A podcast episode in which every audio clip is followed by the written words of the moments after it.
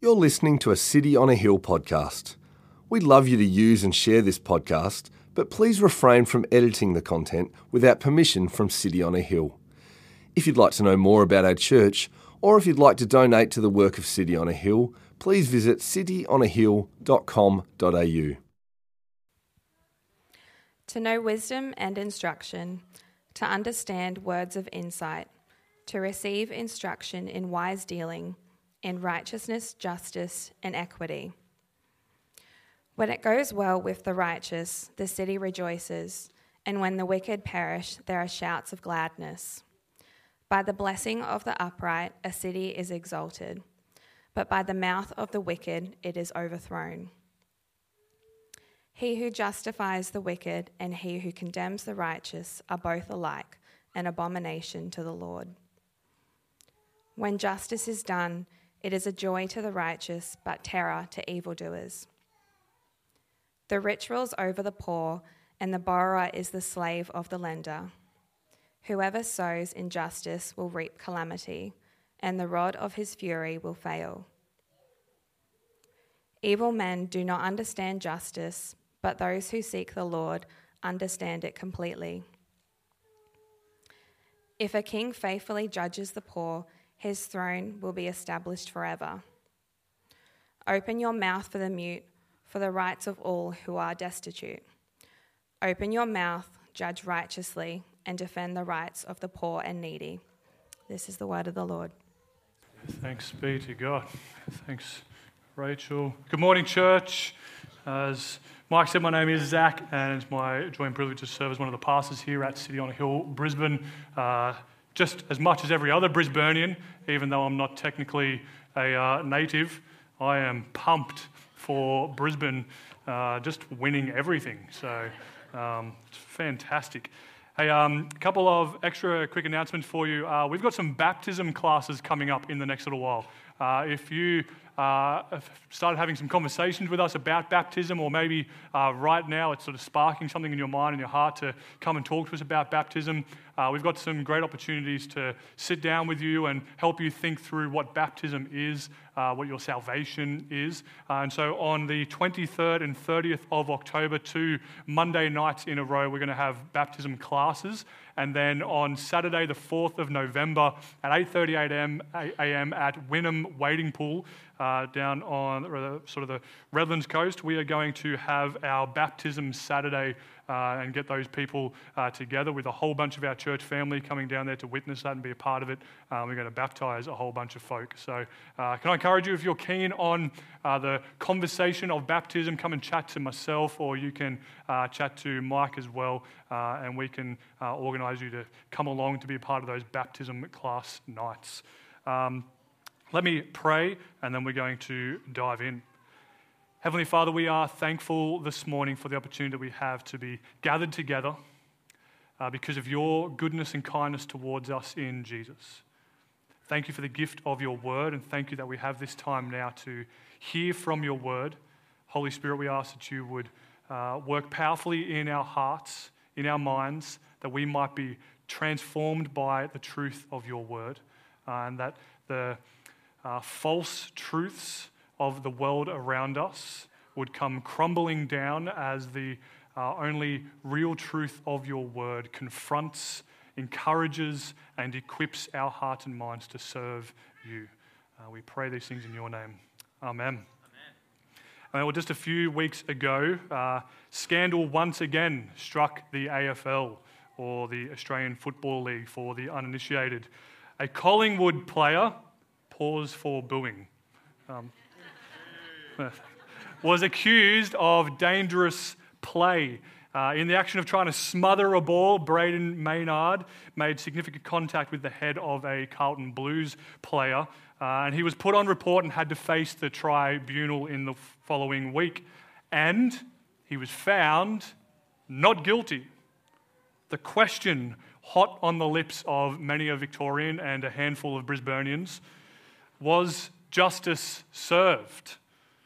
Mel Brown, our women's discipleship minister, uh, who is also an avid Collingwood supporter, she thought that justice was absolutely served and that his getting off was totally fine. Now, this is obviously a trite example. In reality, it's just football, unless you live in Victoria, of course. But this circumstance points to a conundrum, the question, what is justice? And just like the Collingwood saga, it seems to be something that everyone has an opinion on. It seems difficult to nail down an objective definition of justice, and especially one that every person can agree with. In the Bible, justice and righteousness are two major themes, especially in the Old Testament, but actually right throughout all of Scripture. Uh, and as you've heard, um, we're a few weeks into this sermon series on Proverbs. We're looking at ancient wisdom in an artificial age, and today we are diving into this theme of justice. Uh, for those who might not know, the, the Bible is broken up into two major sections called Testament or Covenants, and broken up a little bit like our calendar, uh, like a pre Christ era, the Old Testament, and the post Christ era, the New Testament.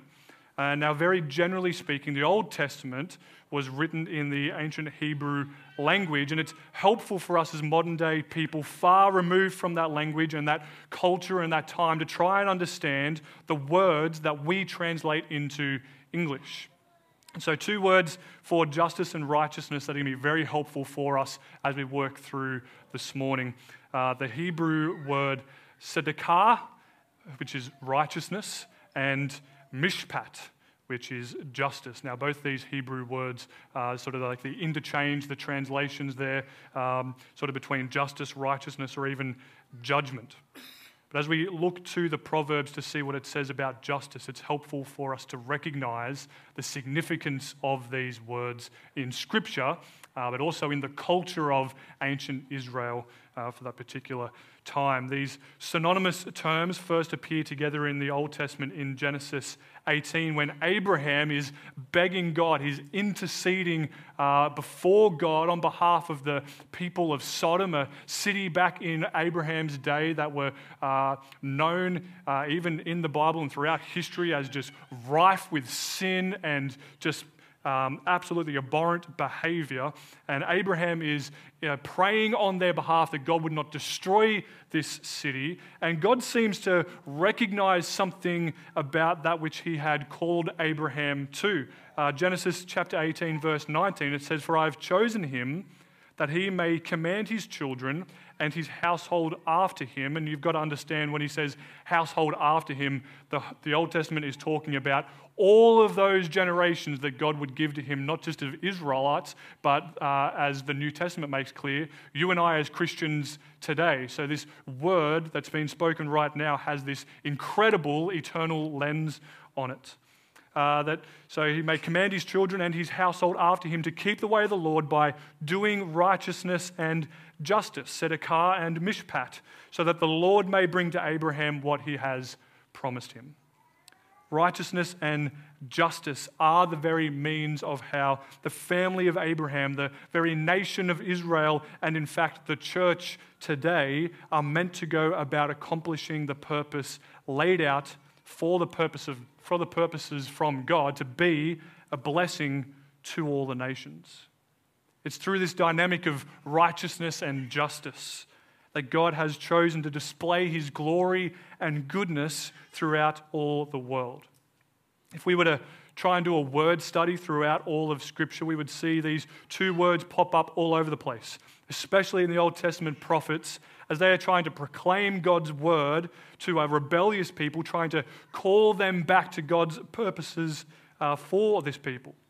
But it's also a major theme throughout Proverbs, which is interesting because Proverbs was written mostly, or at least sort of mostly formulated during a time known as the Golden Age. A time in ancient Israel's history when the nation was prosperous, when it was generally doing a decent job of following God, when kings like David and Solomon were upon the throne, and all other nations were indeed being blessed through the prosperity and generosity of Israel. And yet, these proverbs are still necessary for the people in this time, just as necessary as they are for us today. In fact, as Rachel read just a moment ago, Proverbs 1, 2, uh, and 3 states the very purpose of the Proverbs, of the sages of that age, the wise people of their time, writing this wisdom literature. It says, To know wisdom and instruction, to understand words of insight, to receive instruction in wise dealing, in righteousness, tzedakah, in justice, mishpat, and in equity. And in Proverbs 2, verse 9, it says, Then you will understand righteousness and justice and equity, every good path. As we can see, even from these two introductory examples, the Proverbs are about giving wisdom for how the people of God are to go about doing righteousness and justice. Now, there are two things in particular I want us to see today, two aspects of this word mishpat that we translate as justice. Firstly, it speaks to a form of justice known as retributive justice, but mostly, most often throughout the Bible, it's speaking to, uh, this word is speaking to what is known as restorative justice. So, firstly, let's dive in and check out what it means by retributive justice. I think most of us probably understand this concept of justice. It if someone steals, they face the consequences of repaying what was taken and often paying another fee or a penalty, maybe like jail time or something like that, to make up for the wrong that they committed, the inconvenience upon the person they stole from. And Proverbs has a lot of wisdom, especially for kings or rulers, on how they should go about ensuring that rectifying justice is carried out, especially on behalf of the poor and the vulnerable.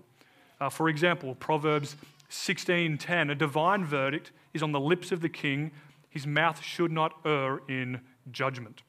Proverbs 17:23, the wicked accepts a bribe in secret to pervert the ways of justice, a, a negative example there.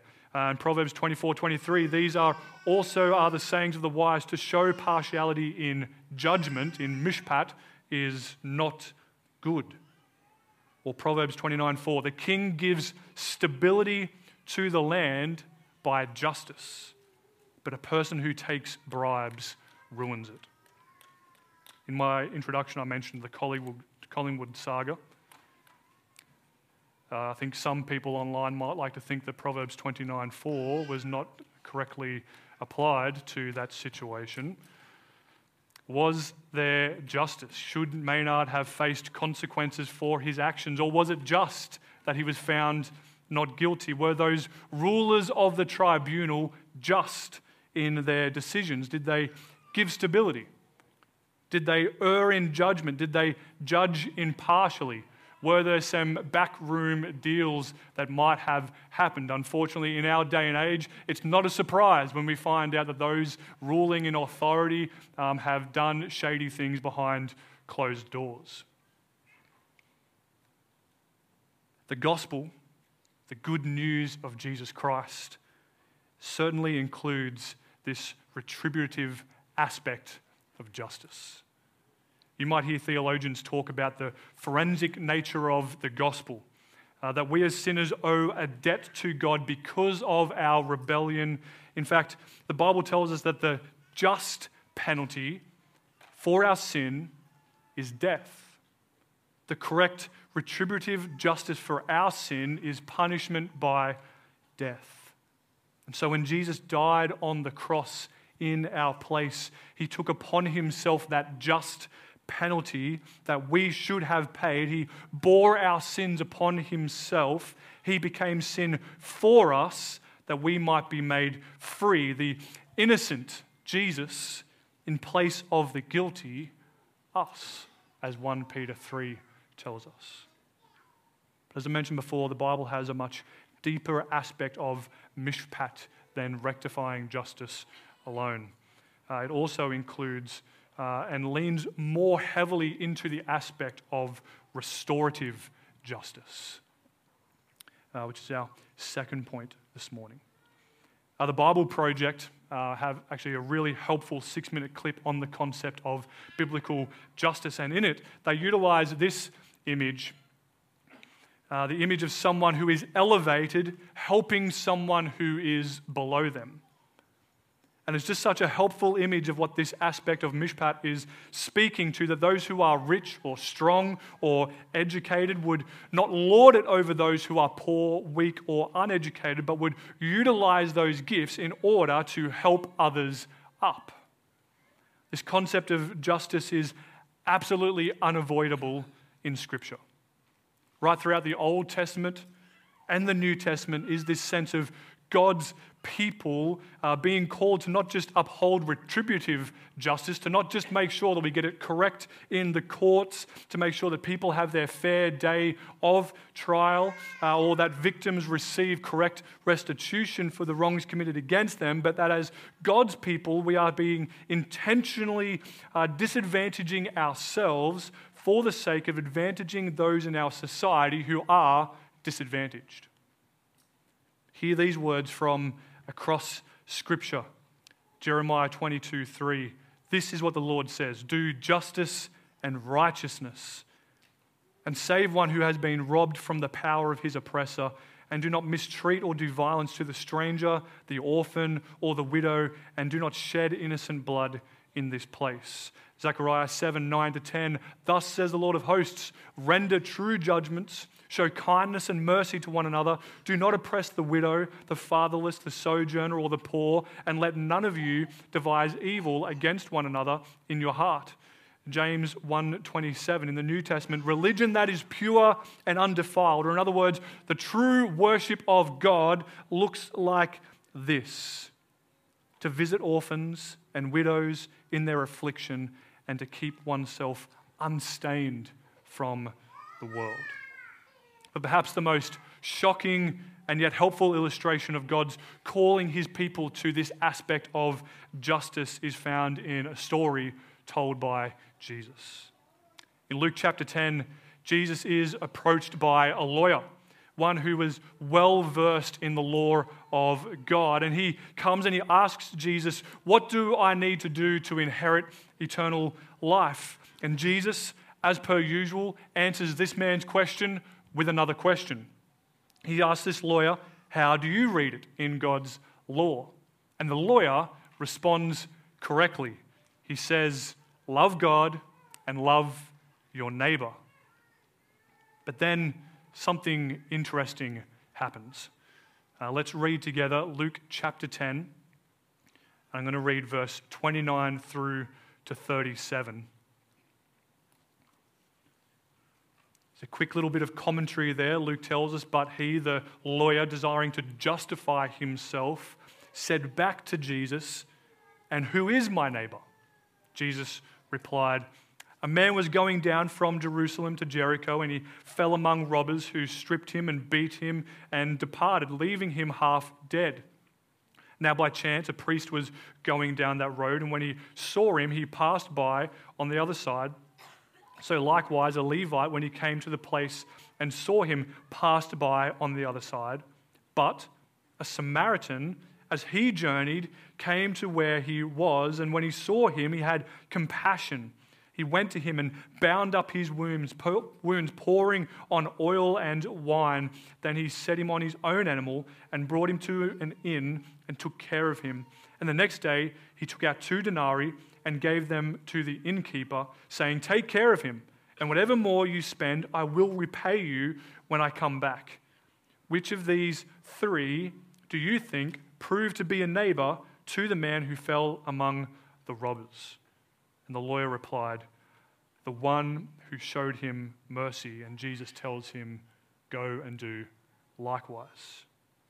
The lawyer realizing he is trapped by his own understanding of God's law, yet in his heart being hard towards showing true love to his neighbor, tries to justify himself, as the text tells us. He's looking for a way out. If these people aren't my neighbor, then I don't have to help them. I don't have to have an eye or a heart for these people. But Jesus counters with this parable, this story told in order to teach. And this story makes it clear that we should understand all people to be our neighbors.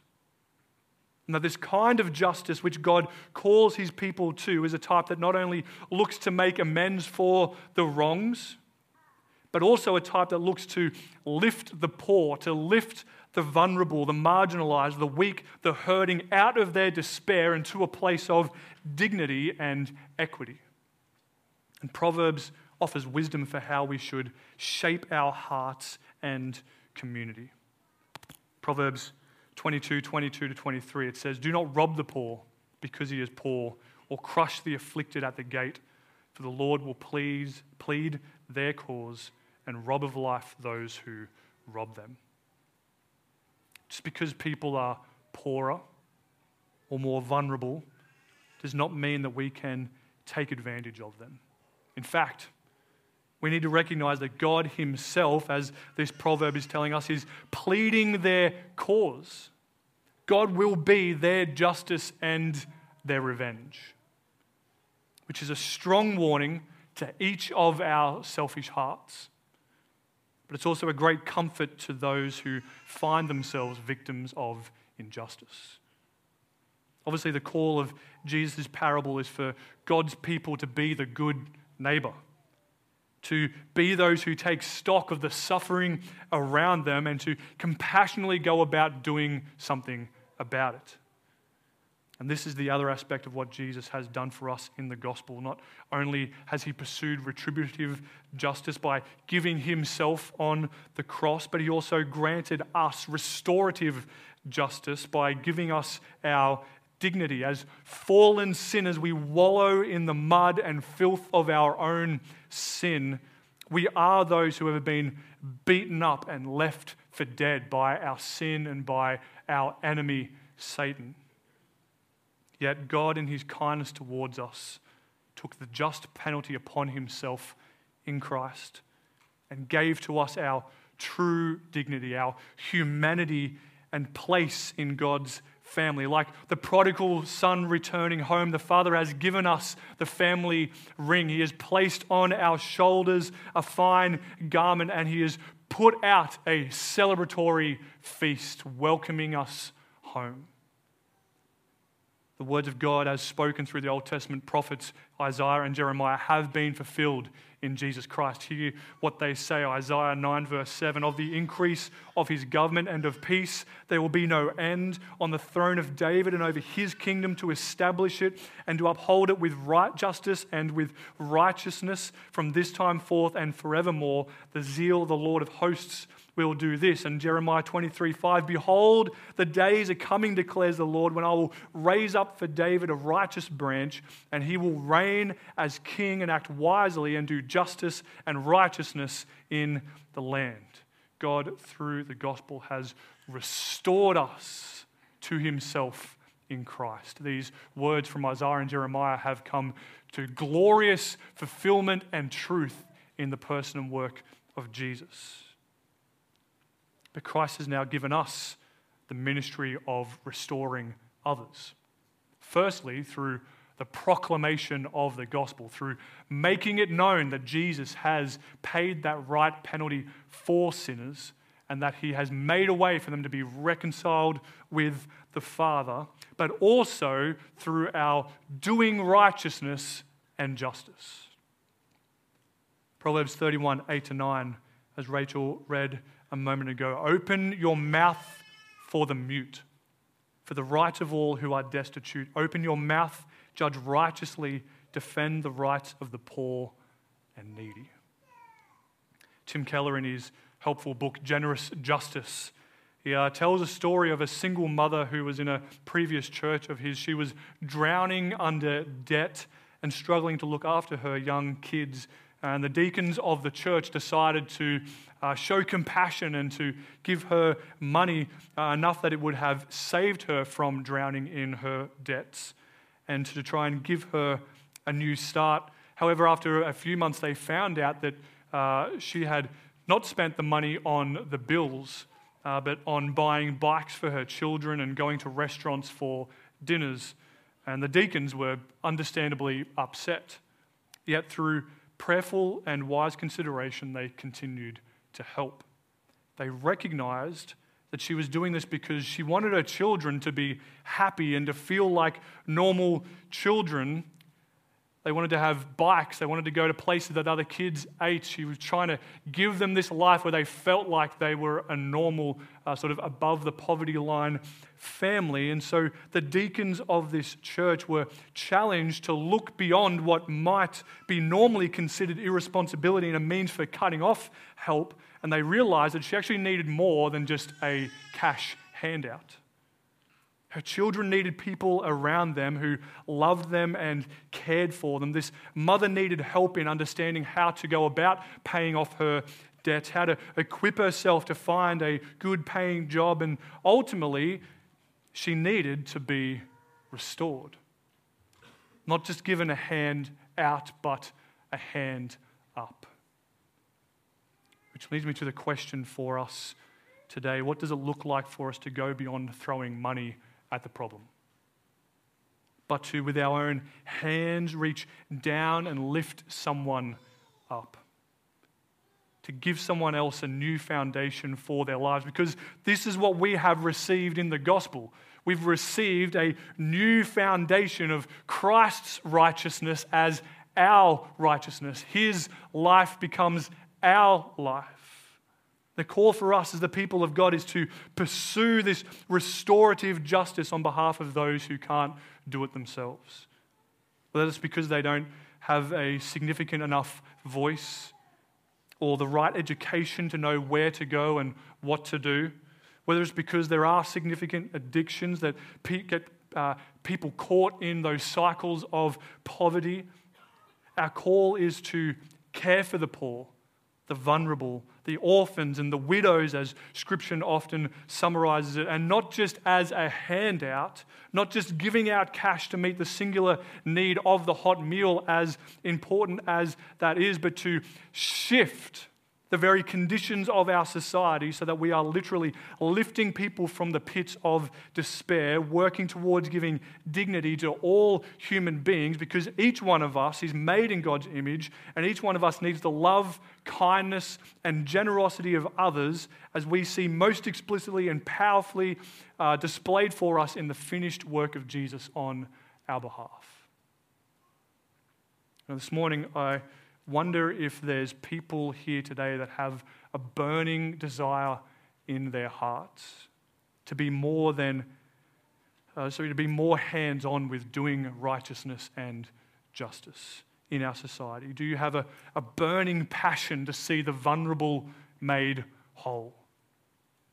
I wonder if there's a, a beautiful or significant mercy ministry burning in the heart of someone here this morning. Maybe it's something that City on a Hill could partner with, could build, or even just platform. Right now, uh, the needs in our church is that we would have some people who would put up their hands to help us grow our mercy initiatives. We need people who will champion our current initiatives like the pantry, champion the opportunities we have to feed those sleeping rough in Redlands and in Brisbane City, to champion our relationship with Centacare making these toiletry packs up for ex prisoners returning to society with uh, they have nothing and helping to give these people a sense of their God designed dignity. People who will champion our living room opportunities, being a, a kind and compassionate presence to elderly retirees who have no one come to visit them in their nursing homes. We need peoples whose hearts are burning for the vulnerable and for the poor those who do not have a voice. We need people with ideas for how our church can significantly be a part of bringing restorative justice to Brisbane. I'm sure that in this room we have the people who can fund something like this. I'm sure we've got the people who have the expertise to do this wisely. I'm sure we have the connections throughout our church to be instrumental in not just giving handouts, but in genuinely transforming Brisbane with this gospel sense of justice and righteousness. If this is something you're keen to be a part of, I would love to have that conversation with you. You can reach out to me on email, chat to me after the service, send me a message on Facebook. I'm so keen to start having these conversations of what does it look like for uh, not just the church to put on a program that Christians feel obligated to go to, but what are things that are burning in people's heart and how they want to help be a part of restoring justice and dignity to the city of Brisbane and how can our church get behind a movement that comes from a place of passion in someone's heart. To finish, um, I'd like to consider for a moment the cost of restorative justice. It would be foolish to think that we can truly make a difference without it costing us something. Even in the parable we just read of the Good Samaritan, it clearly costs him a lot. A denarius was about a day's wage, and he just fronts up two of those at the start, uh, plus the time it took him to bandage the man, uh, put the oil, all that sort of stuff on him that in those days was all expensive stuff, let alone the possible cost of being beaten up himself as he stopped on what was obviously a dangerous highway. There is a cost to doing justice and righteousness. On a very simple level, our relationship with Night Ninjas and Centacare, it costs us something minimal to add to our shopping carts as we might go to Coles after church and then put it in the trolley just out there. Uh, but to those who do it, it also costs time and convenience. Grant, one of our uh, elders, and his family often help out at Night Ninjas in Redlands. And multiple times I've noticed how it has cost his family, three young children, make that sort of thing complex. And yet they do it. They give up time, convenience, energy to take their children to literally be Christ's hands and feet to their community. The reality is, if we are going to take seriously the call to do justice and righteousness, it will cost us more than a few dollars. It will be to disadvantage ourselves to advantage the poor. Proverbs 24 10 to 12. If you want to come back in your Bibles with me. It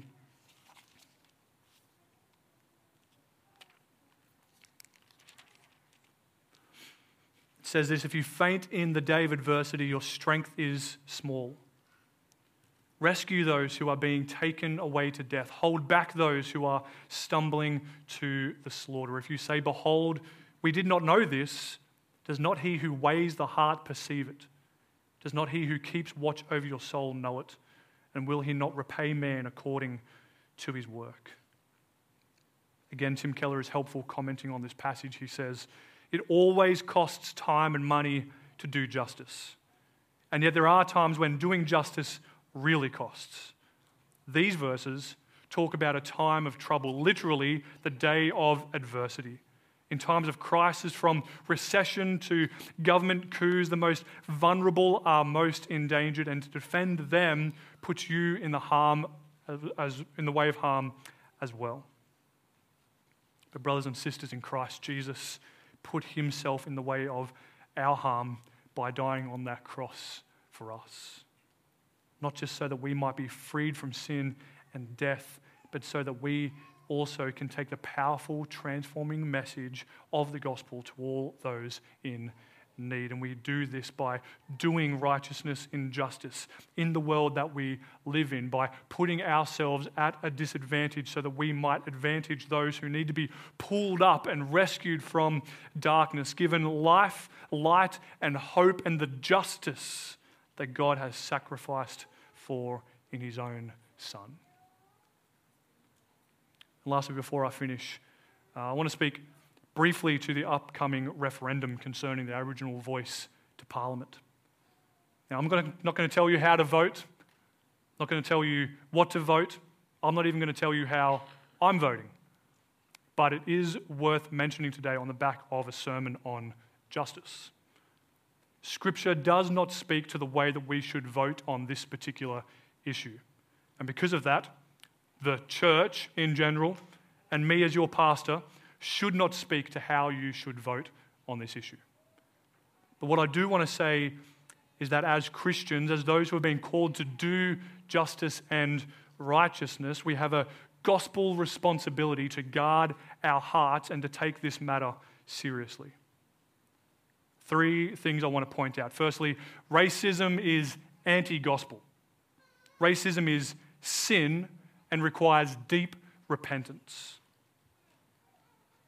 One of my encouragements to you is to examine in your own heart if racism is influencing how you're coming to this vote. I pray the Holy Spirit convicts you and frees you from that bondage. Secondly, this issue has the possibility for deep division, even within the church. We are called to love our neighbor, which means we love those who we disagree with. We treat all people, no matter where our politics lie, as those who are made in the image of God. Thirdly, this issue is complex in its legality, legalities and constitutional consequences, and we do have a responsibility to be well informed before making a choice. I would encourage you to read and listen widely. Don't just read or listen within your own comfortable media bubble, but intentionally expose yourself to varied other voices so that you can go into this issue well informed and best positioned to love your neighbors well, no matter which way you vote. In light of this, uh, this morning, I'm going to pray for us a prayer that uh, Mentone Baptist Church prayed in their services a few weeks ago and gave permission uh, for other churches to pray to help bring our hearts to that remembrance to do righteousness and justice. Let's pray together. Abba Father, our nation's past is complex. Lord, and so are our hearts. We pray for all the debate happening around the referendum about the Aboriginal voice to Parliament at the moment. You are a God of justice, and we pray that the outcome would be a just one. You are a God of mercy, and we pray that the outcome would be a merciful one. You are a God who cares for the widows and orphans, the weakest among us, and we pray that the outcome and the way the debate is conducted would honor the weak and helpless. We pray for our own hearts, that your Holy Spirit would convict us of our own sinful attitudes wherever they may lie. We pray for our Aboriginal brothers and sisters in Christ. We thank you for the deep godliness and sanctification of many Aboriginal Christians who are living for you, Lord, often in tough circumstances. We pray you would keep them faithful to your word and fill them with your spirit, boldly to declare the praises of him who called them out of darkness and into his marvelous light. We pray that you would open a door for their ministry so that more and more Aboriginal men and women can find freedom, fulfillment, and life in Christ. With issues like the voice likely to cause divisions among Christians, we pray the words that Jesus himself prayed in John 17. And my prayer is not for them alone. Pray also for those who will believe in me through their message, that all of them may be one. Father, just as you are in me and I am in you, may they also be in us, so that the world may believe that you have sent me. I have given them to I have given them the glory that you have given me, that they may be one as we are one, and I in them and you in me, so that they may be brought to complete unity. Then the world will know that you sent me and have loved them, even as I have loved, even as you have loved me. Father, we thank you for our time together this morning in your word. Thank you for that reminder, that call to our hearts that we are in you, not just for the sake of our own salvation, not just for the sake of our own being made right with you or being lifted out of our own pits of despair, but that you have gifted us your Holy Spirit. You have gifted us wisdom and knowledge of your word to go out into all of the world and to lift others from the pits of their despair. Thank you for that call deep inside the heart of all of your children to go into all the world and do righteousness and justice. Father, we pray this morning that as we go from here, I pray that the ideas, the passions that might be burning in people's hearts, Father, would you give them the courage and the boldness to bring those ideas, to uh, bring them forward so that we can, uh, as a congregation, as a body of believers, find ways to uh, restore our whole city of Brisbane, that Jesus might be made known. And Father, for those of us that might find the whole concept of righteousness and justice, of mercy towards our neighbors harder than maybe it should, Father, I pray that you would be softening in our hearts, you would be working in us. Give us a broken heart for what breaks yours. Give us a desire to see men and women and children all around us lifted to that same place of dignity that you have called each one of us. Thank you for the work you have done on our behalf in the gospel, that you have brought us to light and life. You have given us our dignity as sons and daughters of the Most High God. We pray you would help us to rest in that knowledge and from that place be such a blessing to all the world around us. We pray this in your name. Amen. Thank you for listening to our podcast. If you'd like to know more about our church, or if you'd like to donate to the work of City on a Hill, please visit cityonahill.com.au.